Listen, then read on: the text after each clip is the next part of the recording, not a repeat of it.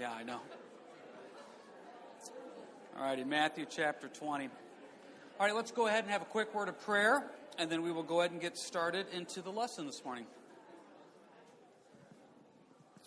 Heavenly Father, good to be here this morning. We are thankful for the group that you brought out. We just want to learn of you and grow in you. Lord, we pray for tonight and Monday night and Tuesday night that our hearts are open to what you have in store for us as individuals, as a body of Christ, to be a light and a witness for you. Lord, let the focus be on you and not us.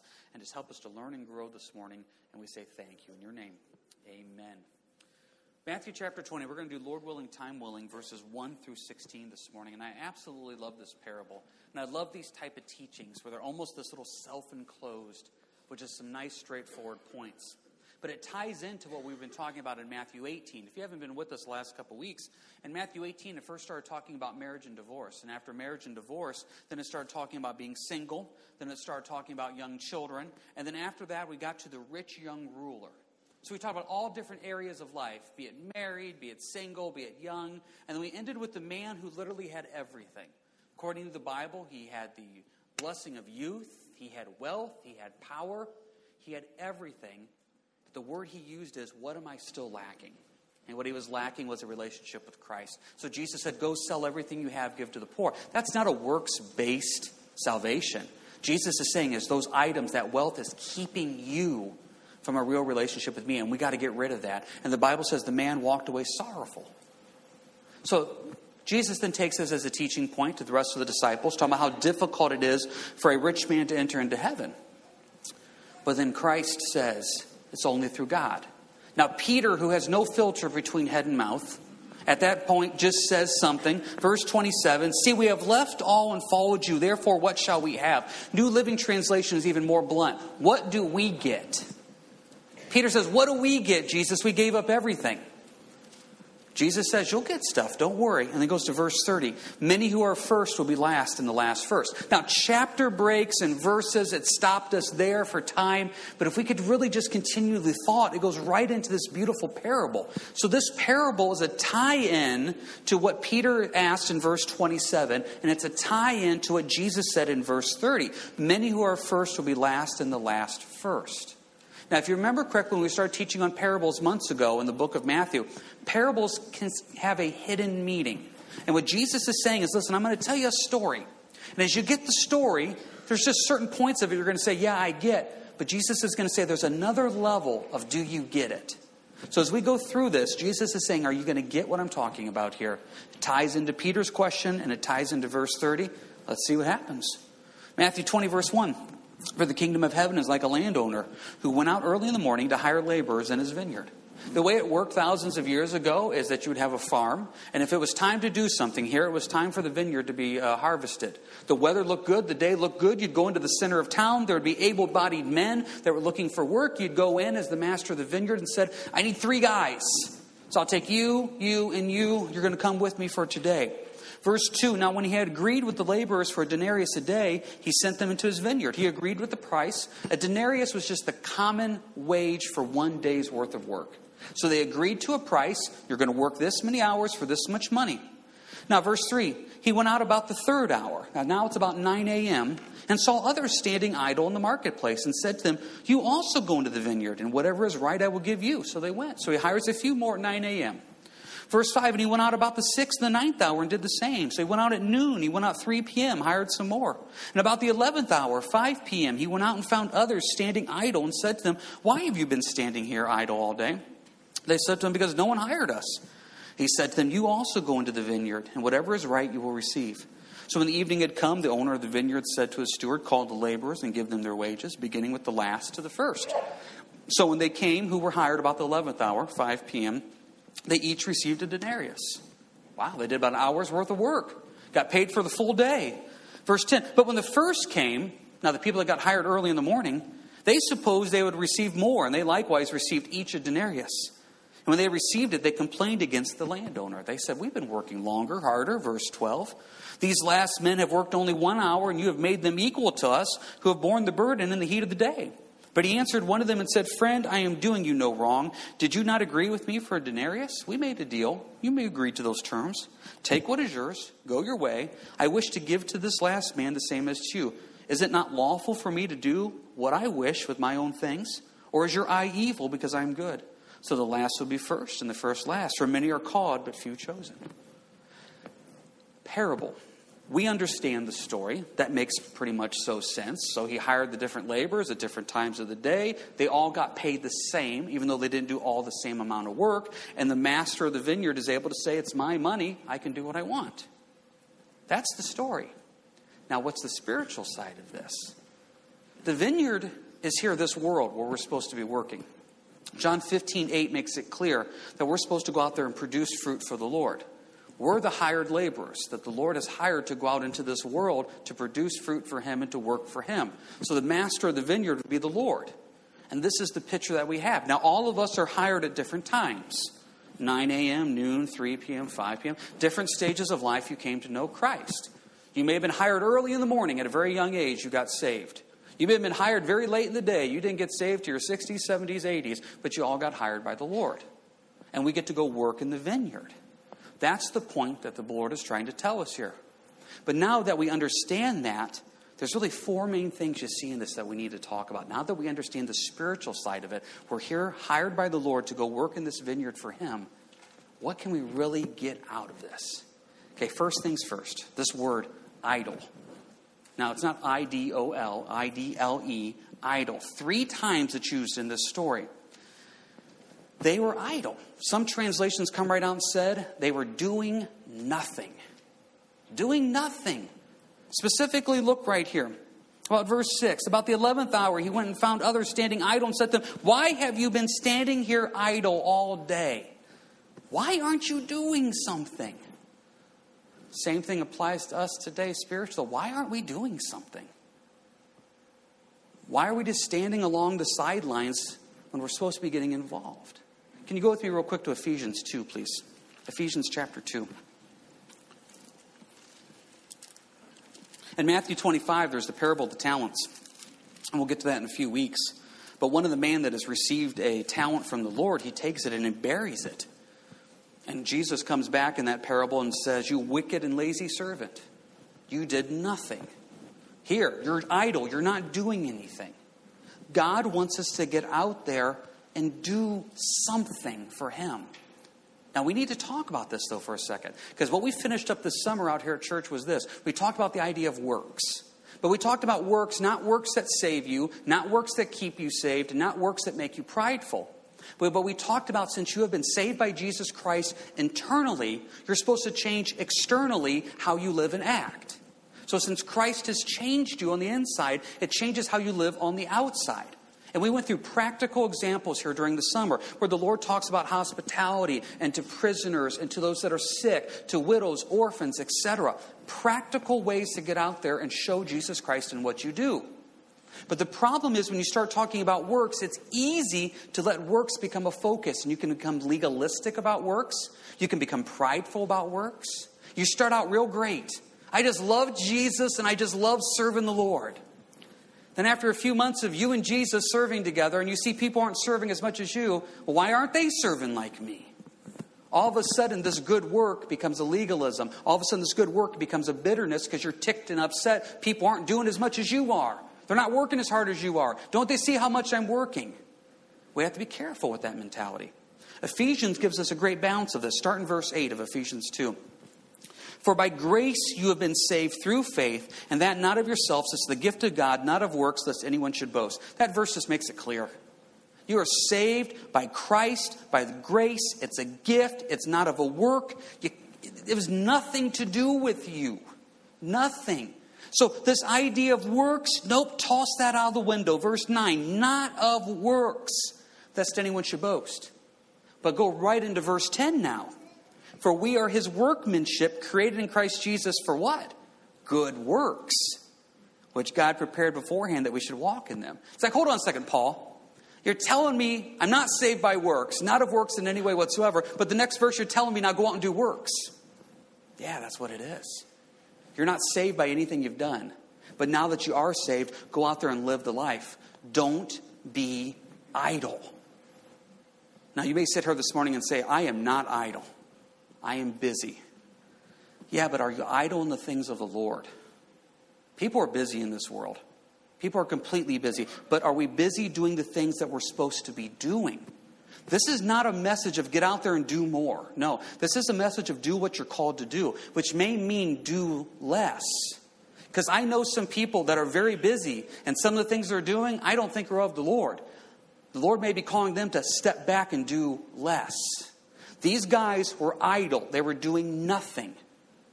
And I tell you, how often do we see that in Christianity? People that know Christ, they know what Jesus has done for him, for them, I should say, and they stand along the sidelines and do nothing. Well, they're busy, but they're not busy concerning the things of the Lord. You have 24 hours a day. How are you going to use that? Now, every now and then I run into somebody who talks about how busy they are. They don't have time to do devotions. They don't have time to lead their family spiritually. They don't have time to serve here. They don't have time to serve there. Then maybe they need to step back and say, Am I doing what I'm called to do? Yes, I filled myself up with the busyness of the world. And the busyness of the world will choke me out, the Bible says. But am I busy about the things of the Lord? Life is busy. What are you going to do at that time? Because the Lord gives us opportunities. Are we going to take it or are we going to sit there and be idle? Real quick story. Recently, I had to get some tires on my car, and I had to get uh, an oil change done on my car. So I, I ran over to uh, Walmart, and I was going to get that done. So I went back to the automotive and said, I need some tires, I need oil change. They said, that's fine. It's going to take about a little over an hour. This works out good. I got to go grocery shopping. Dawn sent me the list. It takes me about an hour to grocery shop. There's nine of us. So I go out there, and I timed it perfectly got my cart completely full, got everything on the list, showed up back to automotive. It had been a little over an hour. I said to them, Hey, I'm going to go check out. I just want to make sure that everything's ready so I can come back. The guy comes out and says, Sorry, we ran into some issues, some problems. It's going to be about another hour, hour and a half. Now, what am I going to do? I have eight gallons of milk in my cart. I have every dead animal frozen you can imagine in my cart. So I just got done grocery shopping, and now I'm going to go work for Walmart and stock shelves. I had to go put all of it back because I couldn't walk around for another hour, hour and a half with this frozen stuff. I couldn't. So I was trying to do good. I was trying to put it back in the right spot, and I finally, I just put all the frozen fruit in one section. So I was hopeful that no one would be a good saint and put it back, and it was all just in this big pile right there. So now I got about another hour to kill. It took me about 15 minutes to unpack groceries. So I went grocery shopping, then got undone to grocery shopping, and I have to go grocery shopping again. So I got about 45 minutes here to an hour. What am I going to do? So I'm walking around Walmart with my cart that has all the dry goods in it and anything else you can imagine. I'm just making laps. You go to electronics for a while, you go to seasonal. I like Christmas trees, the Christmas trees are out. You just start walking around, you go to the book section, you just start randomly picking up books. And I thought, I'm killed all this time. I looked down, it was like 10 minutes. I still got like 40 minutes left. So now you start to get angry. This isn't my fault. This is not how I wanted to spend my day. I want to be home. I want to be home with my kids, my family. I did everything right. They said it was going to be this long. I show up and it's not this long, etc. So all of a sudden now you get angry, you get upset. Then I felt like the Lord said to me something to this effect Am I not sovereign?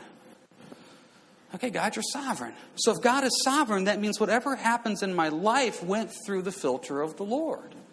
So, therefore, since He is sovereign, this is a planned event. Now, it may not be my planned event, it's His planned event.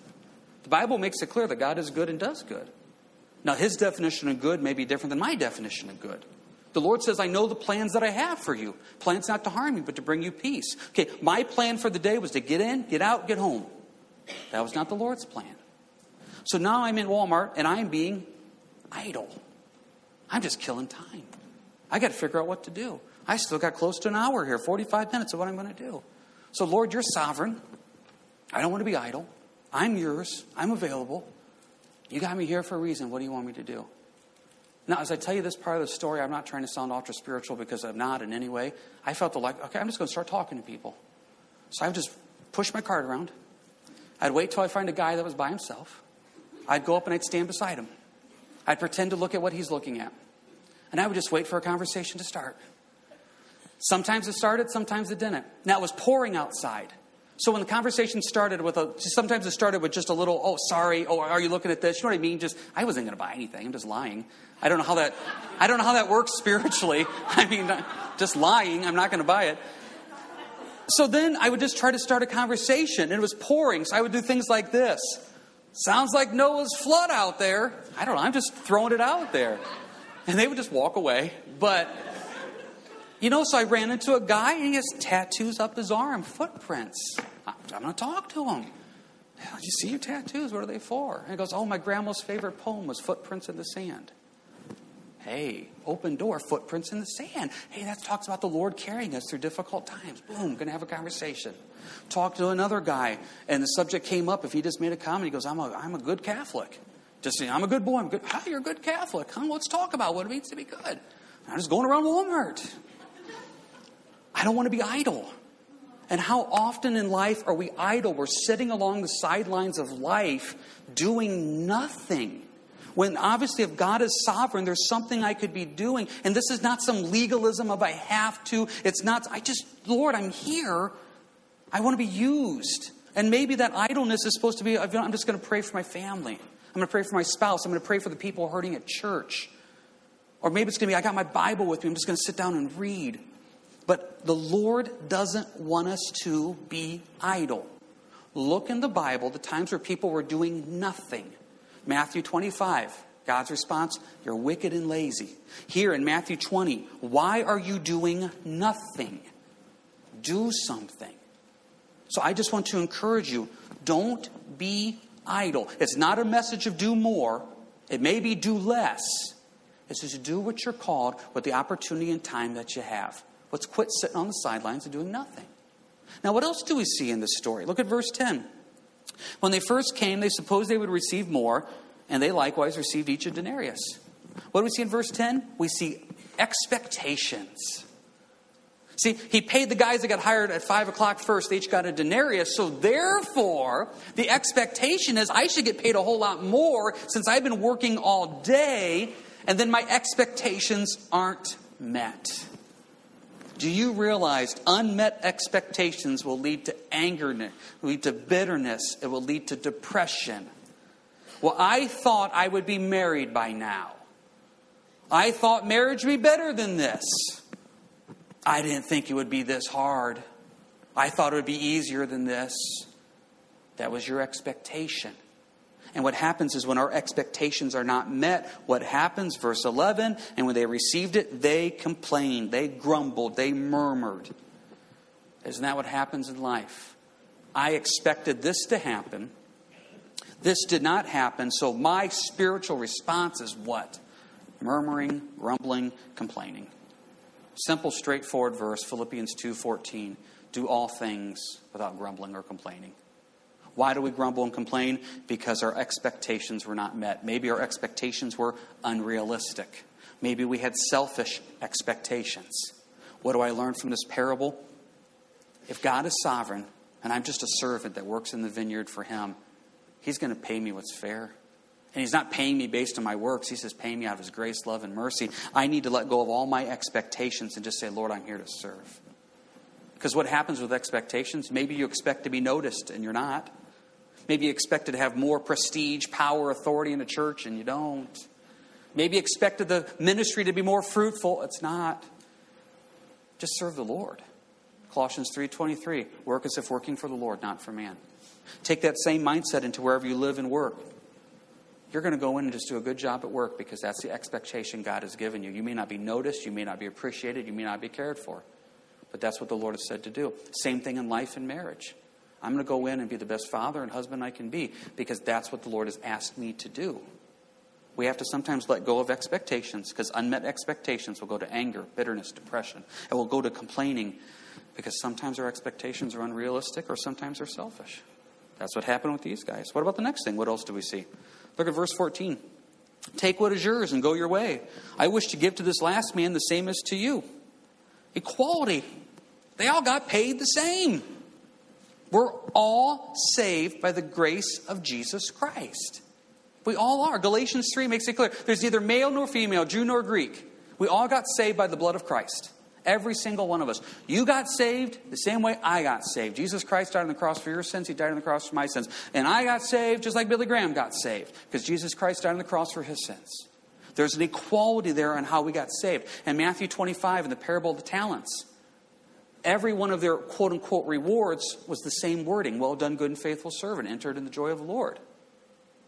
Now, when we get to heaven, there are different rewards, but we're talking about salvation right here. There will be rewards in heaven because there is times where the Lord said, You served me in this capacity. And if you really study out rewards in heaven, it's not for us to walk around uh, elevating ourselves for all of eternity. It's, Lord, I did this for you. Jesus, I did this for you. So, we're all saved. We're all paid the same reward of salvation in Christ Jesus. It doesn't matter if we got hired in the morning or we got hired at 5 p.m. So you got saved at four years old and you died at 94 and you had 90 years of walking with Jesus Christ. Amen. But then the 94 year old person got saved with one minute left in their life. They still have the same reward of salvation through Christ. That's the equality. One of my favorite things that's ever happened out here at church, it's probably 10, 15 years ago. I got a phone call and was to go to a nursing home to meet somebody I've never met before, and she was literally on her deathbed. So we went there. She could barely talk. Pulled out Psalm 116. If you've never read Psalm 116 before, it's, it's the death psalm, if you will. You know, basically, my life is failing. I am dying. I implore you, O Lord, deliver my soul. Precious in the eyes of God is the death of one of his saints. And so we read this to her. And she had enough energy. She could still talk enough. Do, you know, explain salvation. Do you want to know Christ? Do you want your sins forgiven? And she said, yes, she did. Right there, prayed, accepted Christ. Three hours later, she died. She got the same reward. She's in heaven. Aren't you thankful that you serve a God that is completely okay with deathbed conversions? That says love, grace, and mercy. Now, we don't know when we're going to go. And every now and then you run into the person that says, Well, you know what? I heard your teaching. I like that. I'll do what I want, when I want, how I want, because I know I got some time right before I go. Now, Luke 12 makes it very clear in Luke 12 you fool. You do not know when your life would be required of you. You don't know when you're going to go. That's why the Bible says today is the day of salvation, because you don't know what's going to happen. But we all have an equality that we're all saved by the grace of Jesus Christ. I tell you, what a beautiful blessing that is. So you have a loved one right now that maybe has been not walking with the Lord, and we're going on decades. You never know what's going to happen those last moments of life. Thank the Lord for His grace, His love, and His mercy. The people that got hired at five, they got a full day's wage. What a blessing that is. What about our last point here? Look at verse 15. Is it not lawful for me to do what I wish with my own things, or is your eye evil because I am good? Some of your translations, is your eye jealous? Oh boy, jealousy is difficult. Jealousy goes a lot with unmet expectations. I'm jealous that you got the attention and I didn't. I'm jealous that you got noticed and I didn't. You know, a lot of times when we think of jealousy, we start thinking of jealousy like I see something you have and I want the same car you have. I want the same thing you have. I've noticed a lot of times, at least my life, the jealousy I struggle with is not about material possessions. Maybe it's about attention. Maybe it's about pride. It's about prestige, etc. And that's what you see here in the Bible. Can you go with me real quick to Numbers chapter 12?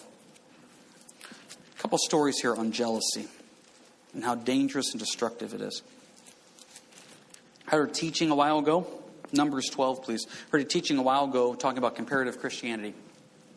I was talking as a pastor. Never compare yourself to another church because only two things can happen. One, you think you're better than that church, so now you walk away in pride. Or two, you think that church is better than you, so now you walk away depressed.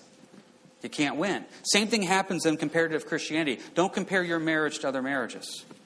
Don't compare your walk to other walks. Don't compare your spouse to other spouses. Don't compare it. It's not. If that's what the Lord has called you in in that season of life, then that's where you're called. Lord, I want to do the best I can with what I have through you in this season. When we start looking at everything else, we're going to go back and have what? Unmet expectations that are going to lead to anger and bitterness and depression. We're going to have jealousy, and jealousy will destroy you. Look at what jealousy does here in Numbers 12. Numbers 12, verse 1. Then Miriam and Aaron spoke against Moses because of the Ethiopian woman whom he had married, for he had married an Ethiopian woman. So they said, Has the Lord indeed spoken only through Moses? Has he not spoken through us also? And the Lord heard it. Now here they are, they're wandering for years out in the desert. Moses has been the leader. Miriam and Aaron have reached a point. Now they're brother and sister. Moses, Aaron, and Miriam. Reached a point, and Miriam and Aaron said, We're done with this. Moses is getting all the attention. God only speaks through Moses? I mean, can't you imagine these conversations that were going on? Hey, Aaron, weren't you there before Pharaoh too? You bet I was there. In fact, I went before Pharaoh because in Exodus 3, Aaron didn't say that, but in Exodus 3, Moses was afraid to talk, and God said, sent me. What about you, Miriam? Me? Yeah, I'm the one that chased the little raft down the river. I'm the one that took care of him as a baby. And then all of a sudden, you got this conversation going, you got this jealousy going. Who is Moses alone that the Lord uses him? But verse 2 and the Lord heard it. Be careful of those thoughts that you do such a good job with never letting come out of your mouth. The Lord knows, He hears, He sees, He knows our jealous heart. Verse 3 Now the man Moses was very humble, more than all the men who were on the face of the earth. Do you know how we know Moses was the most humble man that ever existed? Because Moses told us. Verse 4 Suddenly of the Lord said to Moses, Aaron, and Miriam, Come out, you three, to the tabernacle of meeting. So the three came out. Verse 4 I can relate to so much. I will hear lots of noises in my house. I will listen to hear who the noises are coming from. And then I will call those people out. And it'll be like, Layden, Tyrus, Kenan, come to my room. It never is good to be called to my room. So therefore, come to the tabernacle. Now, what do you think is going through Miriam's and Aaron's mind at this time? Are they thinking they're finally going to get recognition? The Lord called them out, and Moses. Verse 5 Then the Lord came down in the pillar of the cloud and stood in the door of the tabernacle and called Aaron and Miriam, and they both went forward. Are they nervous? Are they excited?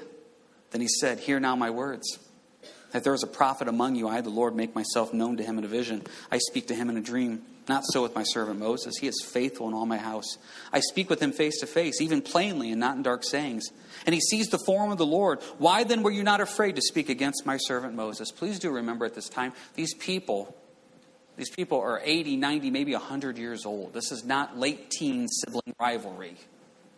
They had been through a lot. And God says, Guys, Moses is the guy I want. Moses is the guy I'm using. Verse 9. So the anger of the Lord was aroused against them, and he departed. And when the cloud departed from above the tabernacle, suddenly Miriam became leprous, as white as snow. Then Aaron turned towards Miriam, and there she was a leper. What is leprosy? Leprosy is where your body is basically eating itself. What does jealousy do to you? It just eats you up. It just completely, utterly destroys you and eats you up. You're so jealous over what other people are doing, saying, attention, what have you. So therefore, you are ate up. Your joy is just ate up. Your life is just ate up. Everything is ate up in your life. Verse 11 So Aaron said to Moses, Oh, my Lord, please do not lay this sin on us, in which we have done foolishly, in which we have sinned. Please do not let her be as one dead, whose flesh is half consumed when he comes out of his mother's womb. So Moses cried out to the Lord, saying, Please heal her, O God, I pray. Then the Lord said to Moses, If her father had but spit in her face, would she not be shamed seven days? Let her be shut out of the camp seven days, and afterwards she will be received again. What else does jealousy do? It pushes you away from the body of Christ. You are so jealous, worked up, upset, bothered, fill in the blank. You don't want to be around other believers. Why do they get the attention? Why do they get the credit? Does anybody know what I'm doing? Does anybody see what I'm doing? It's not even in church, it's at work. You start going into work and you're already bitter. You're already angry because the boss likes him better. They notice what he does, they don't notice what I do. And you don't want to sit with anybody in the break room. You walk around with a chip on your shoulder all day. Jealousy will eat you up like leprosy. De- jealousy will push you away from other people. Verse 15 So Miriam was shut out of the camp seven days, and the people did not journey till Miriam was brought in again. Jealousy will destroy you. It will just destroy you and eat you alive, lose your joy and just everything you have in life. Let's do one more example of this. Can you go to 1 Samuel 18, please? 1 Samuel 18.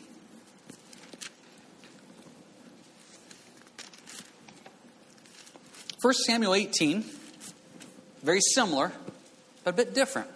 What you see in Numbers 12 is you see this buildup over years of why does Moses get everything? We'll see what happens down 1 Samuel 18 when we're dealing with bitterness and unmet expectations. Verse 1 of 1 Samuel 18. Now, when he had finished speaking to Saul, the soul of Jonathan was knit to the soul of David, and Jonathan loved him as his own son, excuse me, own soul. Saul took him that day and would not let him go home to his father's house anymore. So you have Saul, who's the king of Israel, and his son Jonathan is now best friends with David, and Saul loves David so much. Verse 2 David, you're going to stay with me. What, what a great picture this is. You got the father and his son, his son's best friend. They're all living together. Verse 3 Then Jonathan and David made a covenant because he loved him as his own soul. And Jonathan took off the robe that was on him and gave it to David with his armor, even to his sword, his bow, and his belt. If you would look at this time, you wouldn't be able to tell son from friend because Jonathan and David are so close. David so close to Saul. Verse 5 So David went out whenever Saul sent him and behaved wisely. And Saul sent him over the men of war, and he was accepted in the sight of all the people, also in the sight of Saul's servants. This is just working wonderfully. Saul has got Jonathan, his son. He's got David, which is basically like a son now. They're all working together. Whatever Saul wants David to do, David does. He does a great job at it. Everything's going wonderful. Verse 6.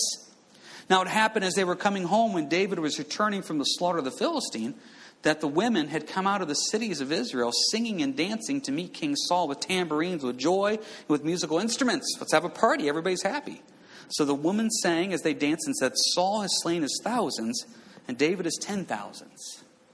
Okay, hold on a second here. Verse 8 Saul was very angry, and the saying displeased him, and he said, They have ascribed to David ten thousands, and to me they have ascribed only thousands. Now, what more can he have but the kingdom? What did you see in verse 8? Jealousy. This perfect working relationship of friends, son, father. Israel's in a great spot. Now, all of a sudden, jealousy. Somebody got a little bit more of attention than I did. Somebody got a little bit more pat on the back. Somebody got a little bit bigger raise. Jealousy. Verse 9 So Saul eyed David from that day forward, and it happened on the next day that the distressing spirit from God came upon Saul, and he prophesied inside the house. David played music with his hands as the other times, but there was a spear in Saul's hand. And Saul cast the spear, for he said, I will pin David to the wall, but David escaped his presence twice. What did we see with Miriam? Jealousy ended up eating her alive, if you will, the joy, serving of what the Lord has done, cast out of the camp, losing fellowship. What do we see with Saul's jealousy? Anger. I mean, have you ever seen somebody who's just angry? And you wonder, what are they angry about? Because if you look at King Saul at this time, what does he have to be angry about? The kingdom's in good shape, his son's in good shape, David's in great shape, everything should be perfect. What are they angry about? Jealousy. Verse 13, therefore Saul removed him from his presence and made him captain over a thousand. And he went out and came in before the people. And David behaved wisely in all his ways, and the Lord was with him. Therefore, when Saul saw that he behaved very wisely, he was afraid of him. But all Israel and Judah loved David because he went out and came in before them. I'm telling you right now, jealousy will destroy you. It will take the joy out of your life. It will eat you alive like leprosy. It will take you away from fellowship with other believers because you're so upset and you'll have anger here. Put this all together now. Back to Matthew 20. A great, simple, straightforward parable that reminds us what are we supposed to be doing? We're supposed to be out there working for the Lord. John 15, 8, go produce fruit for the Lord. What does that fruit look like? That fruit may be ministry. That fruit may be your family. That fruit may be serving at work. That fruit may be serving at school. I don't know where your sphere of influence is, but you're serving the Lord in that capacity. Now, as we're serving the Lord in that capacity, we need to remember those four things. First off, this is not a time for idleness. God has created us, His workmanship for good works. We're not out to be there doing nothing. Once again, not a message of doing more, it may be a message of doing less. Do what you're called. Number two, when it comes to serving, let go of all expectations. Don't have unrealistic expectations, don't have selfish expectations. Unmet expectations will lead to anger, bitterness, and depression, and will lead to complaining. Lord, I, you are sovereign, and I'm here to serve you in whatever capacity you called me. Number three, there's an equality. The people that got hired at five got paid the same as the people hired in the morning. The beauty of the grace and mercy of Jesus Christ. Gotta love it. And lastly, jealousy. It will destroy you. It will destroy you, just like it did Miriam, just like it did Saul. Thank the Lord, though, that if we can have this mindset of, Lord, you, it's you. That's all we're here about is focus on you. We can let all these things go. Now, Josh, if you want to come forward here for the final song. There you are. Couldn't find you over there. Hey, let's pray this into our lives. Lord, as we come to you now.